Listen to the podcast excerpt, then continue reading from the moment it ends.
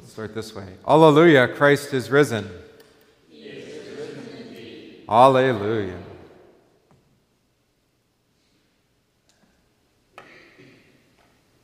Then the other disciple who had reached the tomb first also went in, and he saw and believed, for as yet they did not understand the scripture that he must rise from the dead.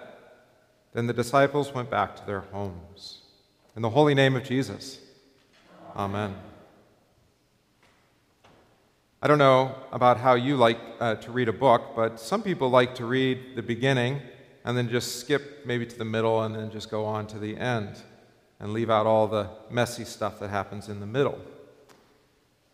That's how a lot of people like to read the Bible or even approach the church calendar.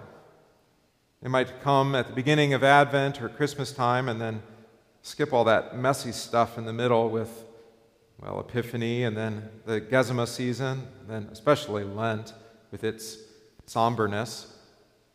Maybe showing up once or twice during Holy Week, but looking forward to Easter finally coming to the good part at the end the resurrection of the body. But of course, that's not how our Lord tells the story. He tells all the parts because they all have their own purpose or benefit. And so it behooves us not to leave out any of the counsel of God's Word, but rather to study the whole counsel of God's Word, even the messy and hard bits. Like we did on Good Friday, when we heard not only of our Lord's suffering, death, but also we heard our, our Lord's own lament over his people and over his city um, and his land. That is, over Jerusalem, Israel, indeed his people. Lamenting their betrayal, their unbelief, their rebellion against him, his word. This would be similar to coming into church on Wednesday night and I say, in the name of the Father, Son, and Holy Spirit, your sins are forgiven. Now let's keep going. And you're like, but wait, aren't we supposed to confess our sins first? And yes, of course, we do. We confess our sins. And God, who is faithful and just, will forgive us our trespasses. Right? So both parts are necessary. And thus it is with the church here. We don't leave out any of the parts of our Lord's, from our Lord's incarnation all the way through to his suffering, death, and burial. And then we come of course, now to the, this 50 day season of Easter, rejoicing in the resurrection and the life everlasting. Because without the cross of Christ, there can be no resurrection of Christ. Without Christ suffering and dying for your sins, then there would be no resurrection. Because the wages of sin is death.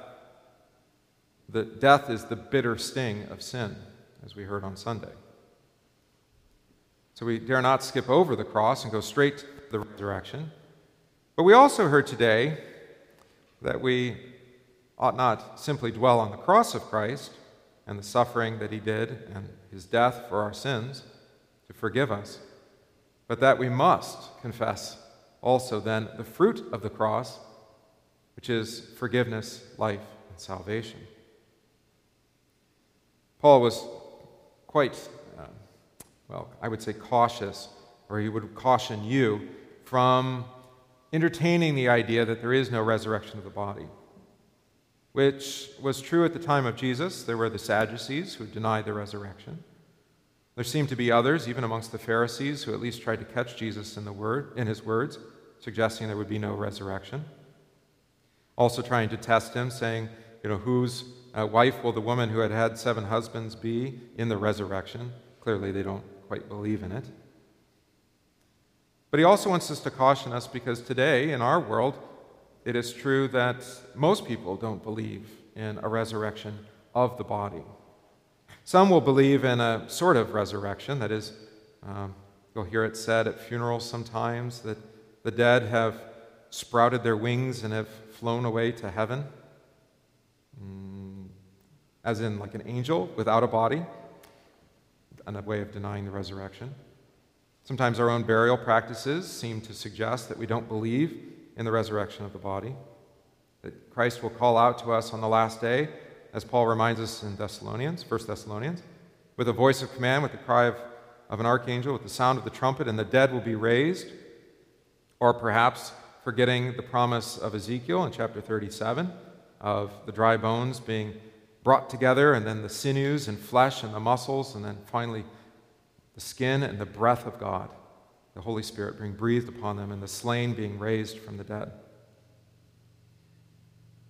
It's not simply enough to confess that Jesus has died for our sins, but we must also then confess that he was raised for our justification. That is, the resurrection of the body is the proof that the Lord has truly suffered the death for your sins and mine, indeed for the sins of the whole world. They have been atoned for completely, fully, past, present, and future. And thus the grave could not hold him.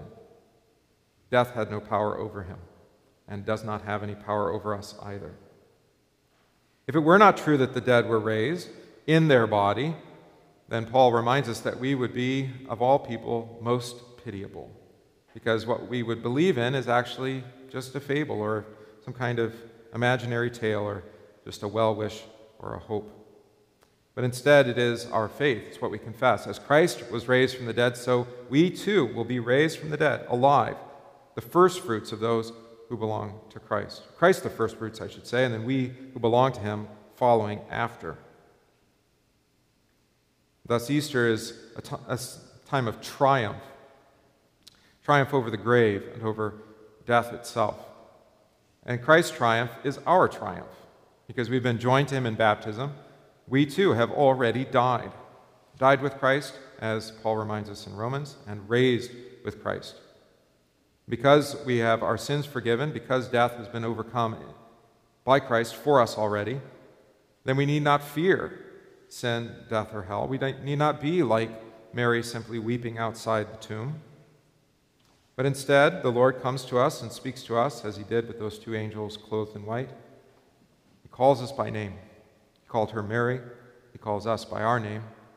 And we too will be raised from the dead, from fear, from desperation, from our weeping. So also we. Christ will call to us by name and bring us out of our out of our tombs, raised in the body. And thus we can say with the Lord what he said to Mary I am ascending to my Father and your Father, to my God and your God.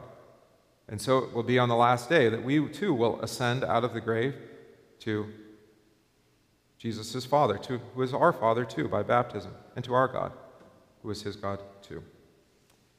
May God grant us comfort in this word, knowing that the dead will be raised as Christ was raised on the third day. In Jesus' name. Amen.